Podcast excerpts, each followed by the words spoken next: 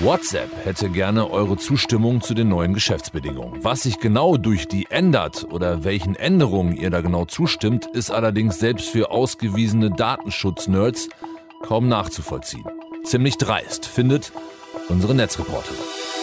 Deutschlandfunk Nova. Kurz und heute mit Till Hase.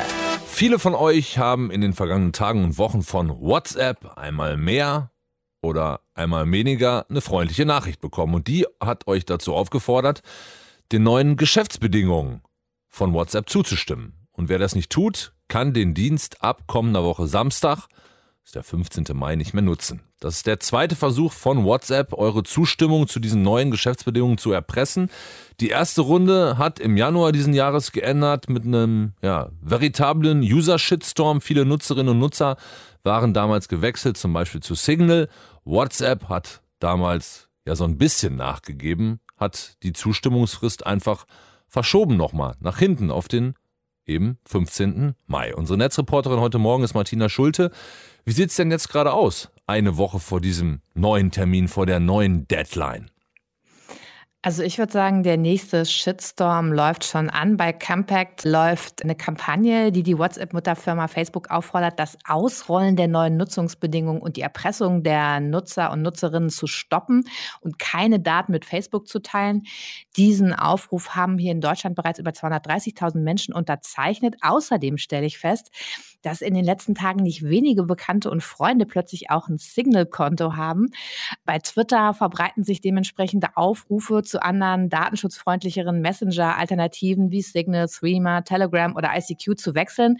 Ob das jetzt nur Selektivismus ist oder ob das WhatsApp erneut zum Einlenken bringt, werden wir, denke ich, im Laufe der nächsten Woche sehen. Erzähl uns doch vielleicht nochmal, was ändert sich denn eigentlich mit den neuen Nutzungsbedingungen bei WhatsApp? Was sich genau ändert oder welche Änderungen man da überhaupt zustimmt, wenn man diese Nutzungsbedingungen annimmt, ist, behaupte ich jetzt mal, selbst für ausgewiesene Datenschutz-Nerds kaum nachzuvollziehen. Was meiner Ansicht nach ein Riesenskandal ist, denn die Erklärungen von WhatsApp selbst dazu sind so kryptisch und auf so vielen verlinkten Unterseiten versteckt. Ich mache das mal an einem Beispiel deutlich. Also diese Teilung der Daten mit Facebook. Das, was viele UserInnen überhaupt nicht möchten, dass das passiert. Genau, und dazu schreibt WhatsApp, ich zitiere, deine Zustimmung zu den neuen Nutzungsbedingungen gibt WhatsApp keinerlei zusätzliche Berechtigung, Benutzerdaten mit unserem Mutterunternehmen Facebook zu teilen. Hört sich gut an. Aber welche beiden Worte fallen dir auf? Natürlich keinerlei zusätzliche. Genau, das heißt, die teilen doch meine Daten mit Facebook. Auf einer gut versteckten Infoseite kann man halt lesen, dass WhatsApp-Daten wie jetzt zum Beispiel die Telefonnummer und die Geräteerkennung sowie einige Nutzerinformationen schon seit längerem mit anderen Facebook-Unternehmen geteilt werden, angeblich aber nicht, um dir jetzt passgenaue Werbung äh, fortzusetzen.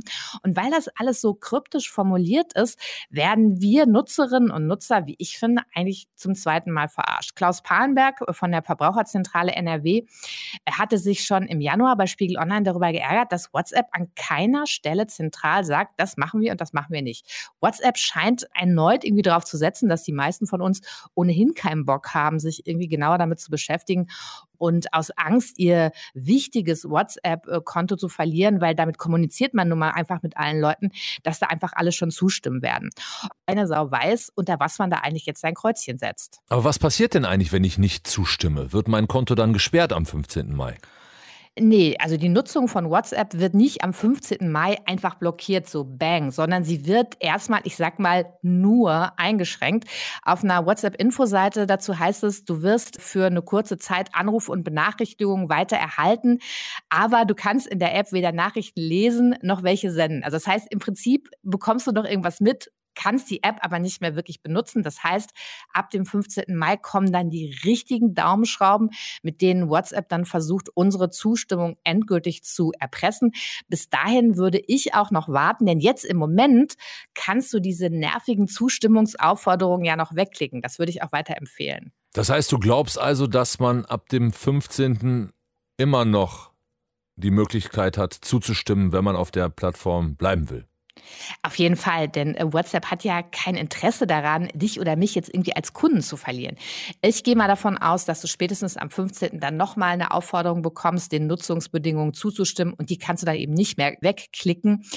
Ich habe jedenfalls jetzt schon die Entscheidung getroffen, WhatsApp zu ditchen und wer weiß, vielleicht gehen ja diesmal so viele von uns, dass WhatsApp ein zweites Mal einknickt und alles doch dann irgendwie beim Alten bleibt. Am Ende werden die Sache ohnehin die Gerichte entscheiden. Der Europäische Gerichtshof EuGH, der wird, wie Golem berichtet, eben darüber entscheiden, in welchem Umfang Facebook Nutzerdaten mit seinen anderen Diensten WhatsApp und Instagram zusammenführen darf. Der Streit darüber zwischen Facebook und dem Bundeskartellamt, der zieht sich bereits seit zwei Jahren. WhatsApp hätte gerne eure Zustimmung zu den neuen Geschäftsbedingungen bis zum 15. Mai. Warum ihr nicht auf Zustimmen, akzeptieren klicken solltet, hat euch erzählt unsere Netzreporterin. Deutschlandfunk Nova. Kurz und heute.